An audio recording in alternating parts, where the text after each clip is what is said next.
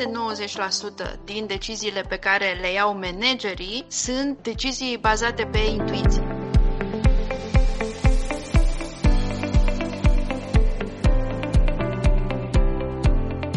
Bine ați revenit la Retrospective Agile, un podcast în care privim către agilitate retrospectiv. Sunt Dan Suciu.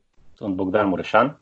Și astăzi suntem la uh, episodul numărul 9 în care vom povesti despre capcane mentale. Ne bucurăm să o avem alături de noi din nou pe Simona Bonghez, Managing Partner la Colors Projects. Servus, Simona! Servus, băieți! Mă bucur că sunt iar alături de voi. Și noi. Și noi. Mulțumim că ai, ne-ai acceptat invitația. Știm că în ultima vreme ai susținut în diverse, nu știu, conferințe, meetup-uri, prezentări pe tema capcanelor mentale și felul în care capcanele mentale pot să influențeze managerii în luarea anumitor decizii. Poți să extinzi puțin acest subiect? Eu cred că aș începe mai degrabă cu un exemplu, cu un moment de aha pe care l-am avut uh, la un moment dat, moment care a stat uh, după aceea la baza tuturor cărților pe care le-am citit, a cercetărilor pe care le-am făcut și care a fost un moment extrem de dezamăgitor pentru mine. Respectiv, am citit despre un experiment în care un număr de studenți sunt puși să tragă de capetele unei uh, sfori nu știu dacă știți uh, experimentul, dar la un moment dat uh, sunt uh, puși să tragă student versus student, deci individual, după care sunt puși să tragă în echipă. Și există niște cercetători nesuferiți care măsoară intensitatea cu care trag studenții respectivi. Și te aștepți, lucrând în proiecte cu management de proiect, fie predictiv, fie agile, n-are importanță, dar te aștepți ca echipa să tragă mult mai bine, nu? E, și rezultatul măsurătorilor, nesuferiților lor, arată că, ba din contră, studentul când este în echipă, trage mai puțin. Și există o denumire pentru chestia asta, se numește social laughing, și se referă la faptul că atunci când suntem în grup, ne așteptăm să facă alții treaba, nu în totalitate, dar suficient cât noi să nu mai tragem atât de mult. Și asta în condițiile în care noi lucrăm în proiecte, pentru mine a fost așa un moment de aha dezamăgitor, puternic dezamăgitor. Și asta, să zicem, e un exemplu al meu de capcană mentală, în care te aștepți ca rezultatul să fie tragem mai tare, mai bine că lucrăm într-o echipă și, de fapt, există un uh, click psihologic care zice langzam, băieți, nu e cazul să ne, ne agităm. Da, asta cumva contrazice teoria, nu? care spune că o echipă este mai mult decât suma individualităților și că este mult mai important să lucrăm, să comunicăm, să colaborăm în echipă, cu siguranță rezultatul va fi unul mai, uh, mai bun. Un astfel de experiment cumva ne duce la capătul opus și ne spune că, din potrivă, indivizii ar putea să dea mai puțin decât ar da dacă ar lucra individual. Oare e corelat lucrul ăsta cu altceva, nu știu, cu lipsa unei organizări, cu lipsa unei motivări, cu lipsa unei bune colaborări? Nu se cunosc, poate pentru că sunt la început și de-abia atunci se cunosc. Categoric, ca orice capcană mentală, ea poate fi contracarată. Ideea este să știi de ea și asta este până la urmă tot bazul în jurul capcanelor uh, mentale. De ce vrem să le cunoaștem, de ce vrem să le înțelegem? Pentru că ele explică niște comportamente pe care le avem și ne ajută să luăm niște măsuri în care fie să ne folosim de ele, fie să contracarăm uneori efectele lor. Și acest social laughing evident că poate fi contracarat. Și interesant este, și aici bănuiesc că Bogdan o să mă ajute, există o serie întreagă de practici în Agile care vin tocmai în întâmpinarea unei asemenea posibile probleme. Și o să dau un singur exemplu. Cu cât echipa este mai mare, cu atât acest fenomen se manifestă mai pregnant. Și atunci ce facem, de exemplu, în Agile? Avem echipe de câte 20 de oameni? Nu, ne dorim echipe mici și asta este, de fapt, explicația. una dintre motivele pentru care echipele Agile sunt limitate, mă rog, între 5 și 9 membri în echipă. Celebrul 7 plus minus 2. Eu trebuie să recunosc că la început mai bulversat Simona cu exemplul ăsta cu frânghia, pentru că eu propovăduiesc de mulți ani că echipele agile sunt super performante și toată lumea trage ca nebunul. Și, dar, într-adevăr, dacă apare fenomenul ăsta de uh, las că face celălalt, îi contracarat în agile cu ceva și mi-a mai venit inima la loc când uh, mai pus să mă gândesc la cel contracarează, pentru că două dintre lucrurile cele mai importante mi se par a fi ownership-ul comun și, hai să zicem, ce duce și la ownership comun, nevoia de echipelor de a se auto-organiza. Pentru că atunci când este ownership comun, mi se pare un tool foarte important să implici pe toți într-o măsură cât mai mare să, să meargă înspre îndeplinirea rezultatelor. De ce? Pentru că eu cred că se întâmplă la fel și cu e o bănuială, se întâmplă la fel și cu frânghia, în momentul în care faci experimentul, dacă echipa nu și-a un commitment să câștige, atunci, într-adevăr, s-ar putea ca ei să tragă mai puțin, să bazează că trag ceilalți. Dar în momentul în care echipa se otărăște să câștige împreună sau luptă pentru un premiu sau ceva de genul ăsta, în momentul în care ei cumva se adună în jurul unui ideal, atunci se împing cumva unii pe alții și practic se, rezultatele sunt mai bune. Cum zicea Dan, suma muncii în echipă e mai mare decât uh, suma individualităților. Eu zic că e foarte important aici uh, rolul liderului, pentru că el este cel care ar putea să observe dacă există uh, situații în care membrii uh, echipei uh, pe care o coordonează au, un astfel de, au astfel de atitudine. De foarte multe ori ăsta nu este un comportament conștient, este un comportament uh, inconștient. De exemplu, se manifestă foarte des în brainstorming, adică social loafing este unul dintre motivele pentru care brainstorming-ul este criticat. Pentru că acolo, într-o sesiune de brainstorming, te aștepți ca fiecare membru, să, fiecare persoană să vină cu idei cât mai uh, originale, cât mai diferite, uh, să nască idei din ideile celorlalți. Ori uh, acest social loafing împinge anumite, uh, anumite persoane să zică, păi, dar să mai scoate și ceilalți idei, că am scos destule. Știi? Adică, cumva, am zis două, trei, I'm safe sunt, uh, sunt ok, ia să mai scoată și, și ceilalți. Știi? Uh, este un, uh, o atitudine de, de genul acesta. E foarte complicat când vorbim despre responsabilitate colectivă, când vorbim despre ownership colectiv, cum ziceai. Ce am întâlnit în viața de zi cu zi a fost unul, echipa îi scoate în față, mai repede decât să-i scoate în față liderul pe cei care practic au tendința asta să tărăgăneze lucrurile, să nu tragă la fel ca și restul echipei și mai mult echipa e super preocupată de treaba asta. Eu am întâlnit foarte multe întrebări din partea echipei. Păi eu l-am văzut pe ăla că nu trage de frânghie. Cum fac să-i dau peste nas că eu n-am uh, influență formală asupra, asupra lui? Cred că influența aceasta are legătură și cu nivelul de încredere care există în echipă. Pentru că dacă se construiește un mediu în care oamenii se cunosc bine unii pe alții, există încredere în, uh, între ei, există acea transparență care permite să identifici că unul trage mai puțin, de exemplu, atunci e cumva construit cadrul în care poți să-i spui. Și de asta contează foarte mult perioada aceea de formare, de construire a echipei, pentru că, de fapt, în acea perioadă se construiește încrederea asta. Iar după aceea, Agile vine cu toate instrumentele acelea care creează transparență. Deci, transparența pentru a identifica posibilele scăpări și nivelul de încredere care să-ți permită să-i spui că păi, ai o zi mai proastă, e ok, dar hai să ne revenim. Ce vreau să adaug eu aici și cu ocazia aceasta o să mă duc și eu spre o altă capcană mentală, dar o să povestim despre o altă, un alt experiment, e faptul că foarte des uh, lucrurile merg bine în echipă atunci când cei care fac parte din acea echipă vin cu niște păreri, vin cu niște opinii independente opinii care nu sunt influențate de către ceilalți colegi. Este foarte important să, să se întâmple lucrul ăsta. De ce, de ce zic asta? Știm foarte bine că există acel HIPO sau HIPO efect, unde HIPO e acronimul de la Highest Paid Person Opinion.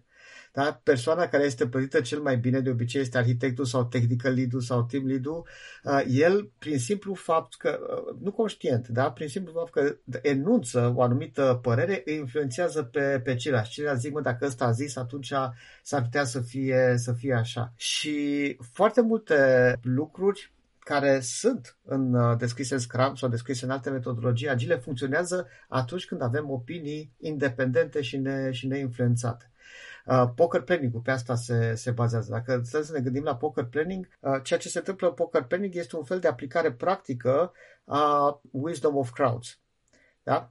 Wisdom of Crowds e tot așa bazat pe un, uh, o concluzie bazată pe un experiment. E descrisă foarte bine în cartea cu același nume al lui James Rowicki și el povestește cum la un moment dat undeva prin uh, anul 1906 un uh, foarte bun statistician, Francis Galton, a fost la un fel de iar Maroc cum să zicem, un târg, la un târg. Și acolo, practic, uh, era afișat un tăuraș, un bou și uh, cei care treceau acolo prin, uh, prin fața acelui animal erau invitați să ghicească care este greutatea animalului. Evident că în momentul în care ghiceai, dai ca, ca la orice pariu, trebuie să pui o anumită sumă de, să, să pui o anumită sumă de bani, trebuia să ghicească greutatea, iar cel care ghicea exact greutatea animalului putea să plece cu animalul acasă. Și ce s-a părut foarte interesant a fost faptul că aproximativ 800 de persoane au uh, venit cu estimări ale, ale greutății.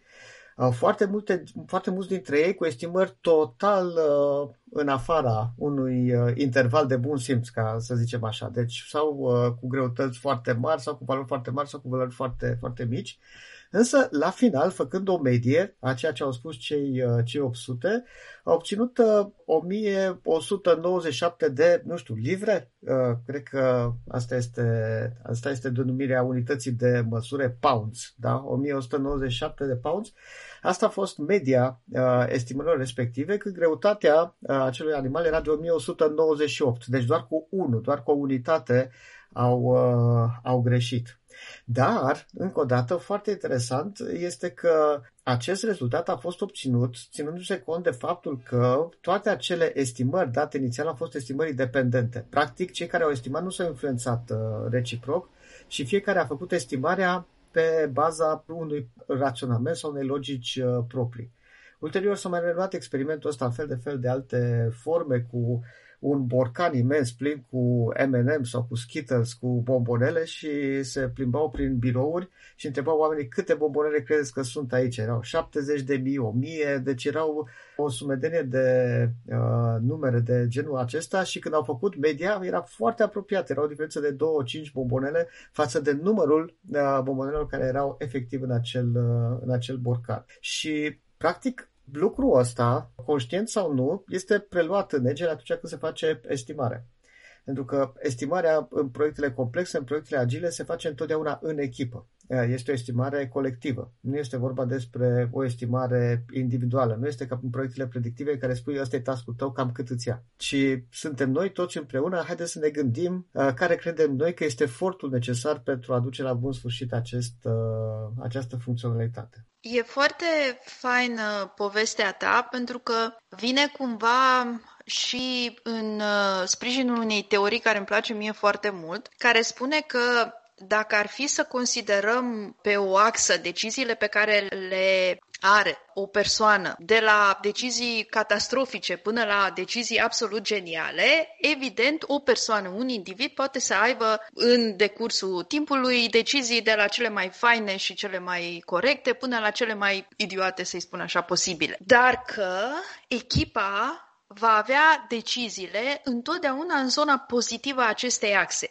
Nu va avea deciziile geniale, pentru că uh, o să fie trasă puțin uh, în jos, dar deciziile echipei vor fi mai bune decât noi facem, de exemplu, un joc în care demonstrăm că decizia echipei este mai bună decât media deciziilor uh, individuale. La, la traininguri, zici. La traininguri, da. Uh-huh, este, uh-huh. este foarte fain când vezi că chiar dacă uh, n-au fost conștienți sau nu s-au priceput la simularea pe care le propunem, la contextul tehnic al simulării respective, în momentul în care încep și se sfătuiesc și discută, rezultatul echipei este mai bun decât, uh, mă rog, media rezultatelor individuale. Oarecum în limbaj agile, nu asta înseamnă că rezultatul este unul good enough, este unul suficient. Mie, mie îmi place ce ziceți pentru că în toate teoriile astea și în toată structura asta care se învârte în jurul agile, mie mi se pare că asta e părerea mea personală, s-ar putea să am ca și eu într-o capcană uh, a minții acum, dar mie mi se pare că cele mai multe capcane sau tipuri de capcane ale minții influențează partea de estimare, mult mai mult decât oricare dintre, dintre celelalte. Și în continuare partea de estimare se vrea și se, se cere a fi cât mai Exact. Cu toate că e influențată de foarte, foarte, foarte multe, foarte multe lucruri, foarte multe bias-uri, foarte multe capcane din astea. Mie, unul dintre cele care îmi plac mie cel mai mult e uh, partea în care un om cu experiență formulează în așa fel întrebarea când îi ghidează pe cei mai tineri încât îi induce înspre exact ce ziceați voi înainte, înspre estimarea pe care și-o dorește el. Adică ceva de genul, nu chiar așa direct, nu e așa că estimar că task-ul ăsta se poate face în 4 uh, ore sau nu e așa că task-ul ăsta e de 3 story points, ci îl duce, voi unde credeți că îi, îi acolo la 8-13 în șirul lui Fibonacci și asta am întâlnit-o, am întâlnit-o super frecvent și unul dintre lucrurile pe care o trebuie să lucrez cu anumiți lideri, să lase în direcția în care ziceai tu, Dane, de blind tehnic, poker tehnic, adică tehnica estimării sau expertului în, în orb și să vină fiecare cu, cu părerea lui fără să fie influențată. Mai mult, că tot ai, tot ai pomenit de chestia asta și mi-a rămas așa întipărit în minte și, și trebuie să o zic, Inclusiv în tehnicile de leadership deja de multă vreme se, se face treaba asta cu hypo-effect în care liderii instruiți și antrenați știu că dacă vor să influențeze un uh, meeting, rezultatul unui meeting, intră și zic primii părerea și dacă vor să lase la liber și să obțină cât mai multe idei, tac și vorbesc ultimii. Da, este așa numitul framing bias, dacă e să ne referim la capcană, este acel uh, context, uh, acea informație care îți captează modul de gândire, îți captează ideile și cumva încep să gravitezi în jurul uh, lor. A fost la un moment dat un experiment foarte drăguț făcut cu un număr de respondenți împărțiți în două grupe mari și au fost uh, întrebați oare populația Turciei este mai mare de 60 de milioane? Care credeți că este populația Turciei? Iar partea a doua, ceilalți, au primit întrebarea oare populația Turciei este mai mare de 100 de milioane? Care credeți că este populația Turciei? Deci nu li s-a dat nicio cifră exactă. Dar, statistic, diferența dintre răspunsurile celor două grupe a fost cu 20% mai mare la cei care au primit cifra de 100 de milioane.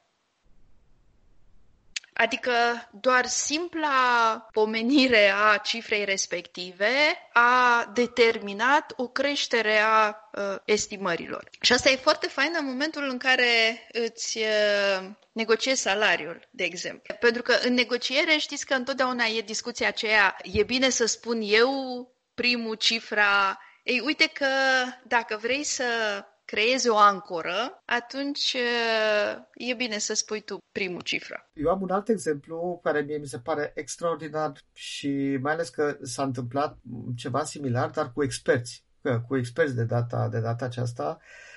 Era vorba de medici, medici care aveau o anumită perioadă de când, de când profesau și lor li s-a pus o întrebare. Întrebarea era următoarea, este o epidemie și se estimează că uh, din cauza acestei epidemii vor muri într-o anumită zonă, într-un anumit oraș, 600 de, 600 uh, de persoane. Dar există două medicamente.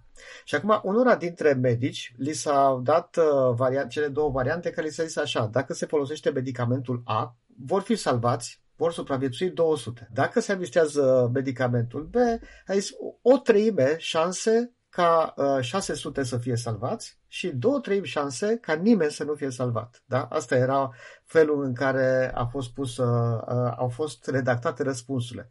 E, la o altă parte, la cealaltă jumătate a medicilor, răspunsurile au fost uh, în felul următor. Este un medicament C uh, care spune 400 vor muri, dacă se folosește acel medicament, 400 vor muri, sau un medicament D, în care sunt uh, 1 pe 3 șanse ca nimeni să nu moară și 2 pe 3 șanse ca tot să moară. Evident, dacă, dacă ne gândim la aceste răspunsuri posibile, vedem că medicamentul A din primul caz era același cu medicamentul C din cel de-al doilea caz, nu că erau 600, dacă luai A 200 supraviețuiau 400 uh, nu, și medicamentul B și D sunt, uh, sunt similare.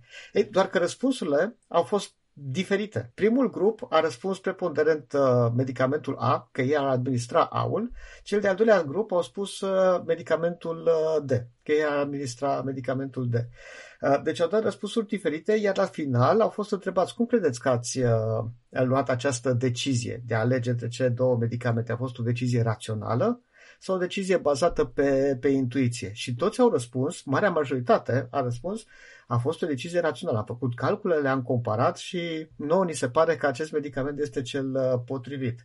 Doar că simplu fapt că întreg acest, uh, întreaga această problemă a fost transmisă diferit, Adică în, prima, în primul caz a fost transmis din perspectiva cine va supraviețui, în al doilea caz a fost transmis din perspectiva cine va uh, muri, i-a făcut ca deja să ia decizia înainte să facă calculele. Asta e culmea. Deci a fost suficient ca să influențeze luarea deciziilor și intuiția, de fapt, le-a jucat feste. Și a, a fost o decizie luată pe, pe bază de intuiție. Bogdane, tu ce crezi? Dacă e să luăm un uh, manager de proiect sau uh, să luăm un uh, manager din organizație, ia deciziile rațional sau intuitiv? Eu până recunosc că până nu de mult eram în așa într-un 50-50, ca să zic așa.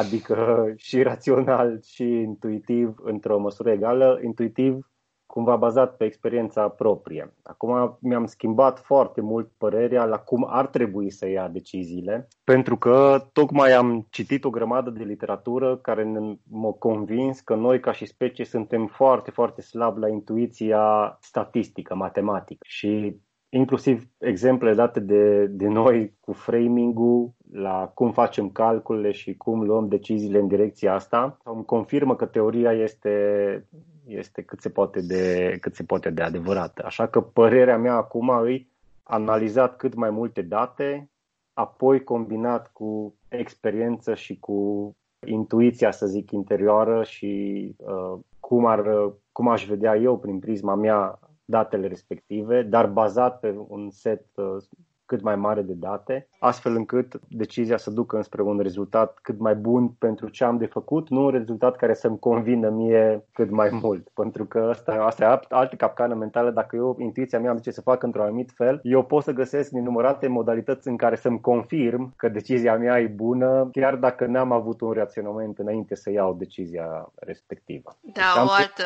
capcană mentală. da. Deci eu personal am devenit fanul datelor și a probabilităților și a statisticii. Da, adevărul este că cam asta ne dorim cu toții pentru că vrem să fim oarecum convinși că deciziile noastre sunt uh, cele corecte, dar adevărul este că nu ai timp. De cele mai multe ori nu ai timp să iei în considerare nu datele pe care le ai la dispoziție, ci să faci analiza impactului deciziei pe care ai putea să iei și să vezi, uh, știi, cum era în facultate, am învățat cu toții, cu arbor de decizie. Dacă fac așa, atunci se duce și există o încrengătură și iar uh, uh, ceea ce se întâmplă în mediul de business, mai ales în ultimul timp, este că lucrurile se schimbă cu atât de mare repeziciune, încât tu nu poți să-ți permiți să analizezi prea mult. Și atunci, inclusiv cercetările din domeniu spun că peste 90% din deciziile pe care le iau managerii sunt decizii bazate pe intuiție. Este adevărat că este o intuiție educată. Cu cât ai mai multă experiență, cu atât recunoști mai bine scenariul în care ești și știi care dintre decizii ar putea să fie o decizie bună. Am citit uh, de curând un lucru care mi-a plăcut foarte mult. Noi de multe ori ne uităm în spate spre deciziile noastre și spunem, uite, asta n-a fost o decizie bună, știind toate informațiile care au trecut de la acea decizie. Dar asta nu înseamnă că decizia aia n-a fost bună. Decizia aceea, la momentul respectiv, cu informațiile pe care le aveai și sub uh, stresul la care ai fost uh, supus, probabil a fost cea mai bună decizie în momentul respectiv. E, știți vorba aia cu după război mulți viteji se arată. Peste un timp de, văzând rezultatele și având mult mai multe informații, e tare simplu să spui că n-a fost o decizie bună. Da, da, da. Un exemplu foarte, uh, foarte bun pe care l-am uh, citit la un moment dat în cartea lui Kahneman uh, de gândire lentă, gândire rapidă, el povestește acolo cum putem să cădem în capcana asta de a crede că feedback-ul negativ este mult mai uh, eficient decât feedback-ul pozitiv. Și el zicea, mai fiecare dintre noi avem zile bune și zile proaste atunci când avem zile bune, suntem mai eficienți, suntem mai buni, uh, ne ies lucrurile mai bine. Oarecum se aliniază toate planetele astfel încât lucrurile să iasă. Nu se întâmplă des așa. De obicei facem undeva lucrurile la mijloc, undeva în jurul mediei, dar sunt zile foarte bune, în care pur și simplu parcă ne ies toate uh, una după alta. Dar sunt și zile proaste. Sunt zile în care parcă nu ne iese nimic. Și efectiv uh, se simt lucrurile alea, se simt pe proiect, se simt în, uh, impactează pe cei din, din jurul nostru. Ori managerii, în momentul în care ne dau un feedback pozitiv în urma a ceea ce am făcut foarte bine, se așteaptă ca acest lucru să aibă un uh, efect pozitiv și asupra noastră și noi să facem lucrurile și mai bine. Dar nu le facem, pentru că nu se mai aliniază așa de bine planetele și de obicei, după ce ne-a ieșit foarte bine lucrurile, lucrurile încep să meargă un pic mai prost. Adică începe, începe să avem uh, mai, iarăși, în din zona aia de, de, de medie. Deci, după ce am avut noroc, da, pentru că un rezultat bun se bazează pe talent, se bazează pe expertiză, dar se bazează și pe noroc. Adică dacă toate astea trei se întâlnesc, atunci iese foarte bine. Nu se întâlnesc des. Deci foarte probabil că după aceea nu o să meargă atât de bine și uh, din perspectiva unui manager zice, păi da, uite, i-am dat un feedback pozitiv și tot degeaba. Adică e, a performat mai prost decât a performat atunci.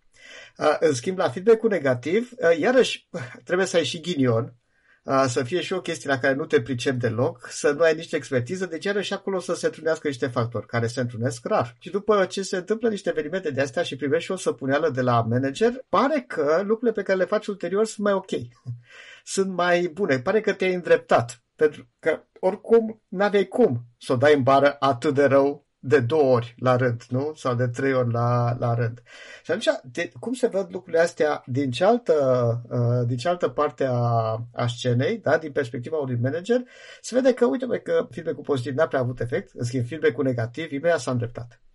Și atunci, uh, tendința este, bă, dar nu mai trebuie să mai dăm feedback pozitiv, că oricum nu are nicio treabă și trebuie să scoatem în evidență doar lucrurile care nu funcționează pentru că acolo se va, îl ustură și se va, se va îndrepta. Și, și asta este o decizie bazată pe ce? Bazată pe o intuiție educată pe bază unei experiențe. Uite, din experiență, cam așa au stat lucrurile. Prin urmare, nu, intuiția mea îmi spune că feedback-ul pozitiv nu, nu funcționează. Întrebarea pe care eu pun, ok, de ce există capcanele astea mentale? dacă putem să cădem atât de des și sunt atât de multe, Simona, tu spune la un moment dat, câte sunt? Câte astfel de bias-uri, de capcane mentale există? Există un codex de bias-uri făcut în 2016, dacă nu mă înșel, și sunt peste 180 de bias-uri în codexul respectiv. Acum, trebuie să ținem cont și de faptul că Uh, există niște psihologi care se ocupă de chestia asta și reușesc să facă diferențieri uh, foarte, să zicem, sensibile între aceste bias-uri, cum este, de exemplu, um, cel de framing și cel de anchoring. Dacă vă uitați la ce înseamnă fiecare dintre ele, ele sunt foarte foarte apropiate. Unul spune că uh, creezi un anumit cadru și celălalt că te ancorezi de o anumită propoziție sau cifră. Undeva ele sunt foarte, foarte similare. Întrebarea este, cum spui tu, Dane, de ce au uh, apărut și cum au apărut hmm. și care este explicația din spatele lor? Ce complicat eu când iau o decizie, trebuie să fiu atent să nu cad în 180 de capcane. E foarte greu. Și atunci o să cazi într-o altă capcană.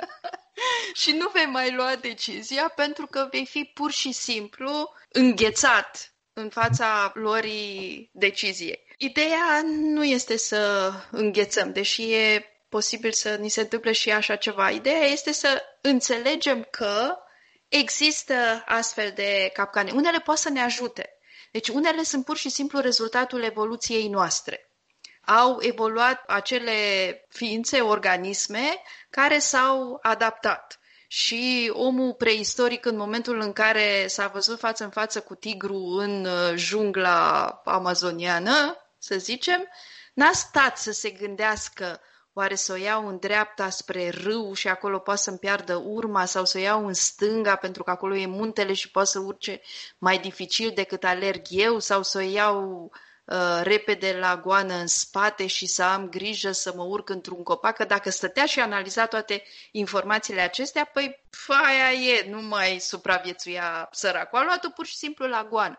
Și atunci, în decursul evoluției noastre, s-au format în creier anumite legături foarte rapide. De aici uh, vine denumirea de bias și definiția biasului, care înseamnă, de fapt, un, o să explic un termen englez cu un alt termen englez, este un shortcut o scurtătură în uh, creier. Nu mai stăm să analizăm tot, ci pur și simplu știm că dacă apare în fața noastră tigru, nu mai analizăm ce o luăm la goană. Iar uh, o asemenea posibilitate de a lua decizii foarte rapide ne-a ajutat pe parcursul evoluției noastre. N-am stat să gândim și să analizăm, mamă, sunt 180 de biasuri, ce fac eu acum să nu cad în una dintre aceste capcane. Am luat decizia pur și simplu. Și știm cu toții că o decizie rapidă, de multe ori, de cele mai multe ori, este mult mai bună decât lipsa unei uh, decizii, chiar dacă nu este cea mai bună decizie. Iar alte capcane mentale se bazează foarte mult pe niște modele mentale pe care, care oarecum au fost săpate în creierul nostru. Am trecut prin anumite experiențe, recunoaștem scenariul, întotdeauna am reacționat în felul acesta, Ăsta este cel mai bun mod de a reacționa în continuare. Și ăsta este o altă capcană, pentru că e bine că atunci când descoperim că există aceste modele puternice, să încercăm să le evităm, pentru că acestea duc la acea, acel mod de gândire uh, lipsit de creativitate. Da? Când copiii noștri care sunt extrem de creativi se duc la școală și li se spune nu mai gândi tu așa, ci uite cum trebuie să gândești.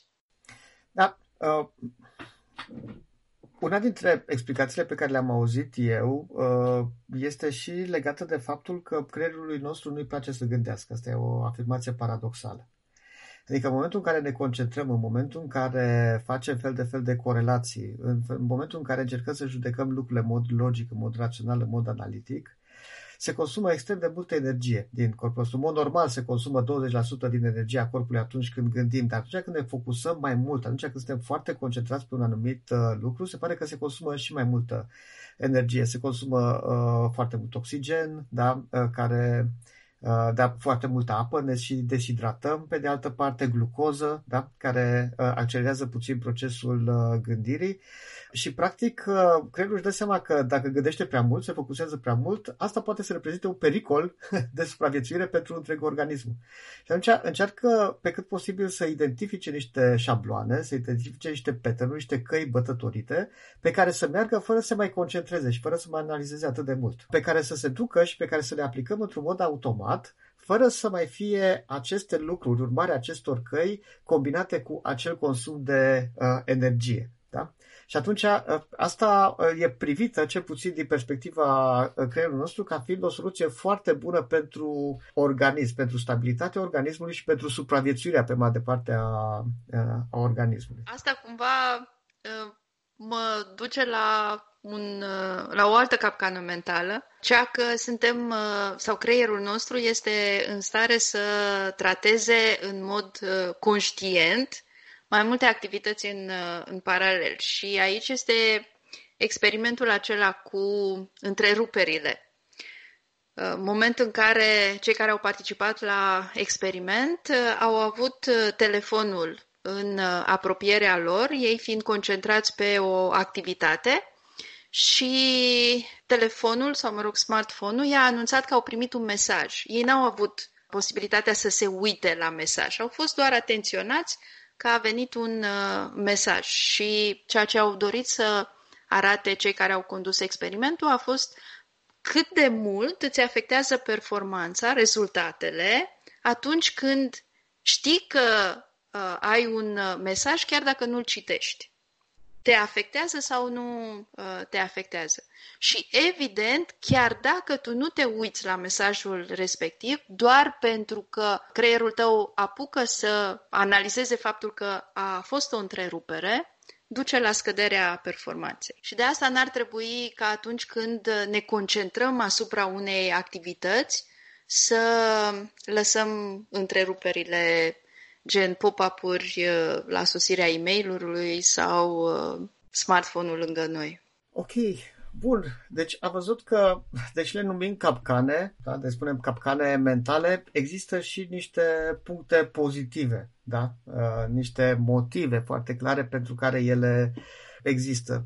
Ce să facem? să ne ferim de ele, să nu ne ferim de ele, să fim atenți la ele de fiecare dată când încercăm să luăm o decizie, să le mai ignorăm din când în când. Care ar putea să fie o concluzie legată de, de aceste capcane mentale? Ne, ne zice Bogdan că este, el este mai pragmatic. Eu aș zice că, în primul rând, ar trebui să le conștientizăm. Deci ăsta e primul, primul pas. Adică să fim conștienți că există astfel de capcane și să încercăm să ne dăm seama când au o influență suficient de mare încât să ne deraieze de la un anumit lucru. Că dacă nu au o influență chiar așa de nefastă, nu mi-aș bate capul să le contracarez. La primul conștientizare, după care să vedem cât de tare ne influențează și dacă e cazul să luăm anumite măsuri. Acum, eu eram, până recent, eram convins că tot timpul trebuie să luăm măsuri, dar nu știam că sunt 180 și nu aș vrea să încep să mă gândesc acum la ce măsuri să iau pentru 180 de bias. Da, corect. Sunt curios ce opinie, ce părere au și cei care ne ascultă în acest, ne ascultă acest podcast.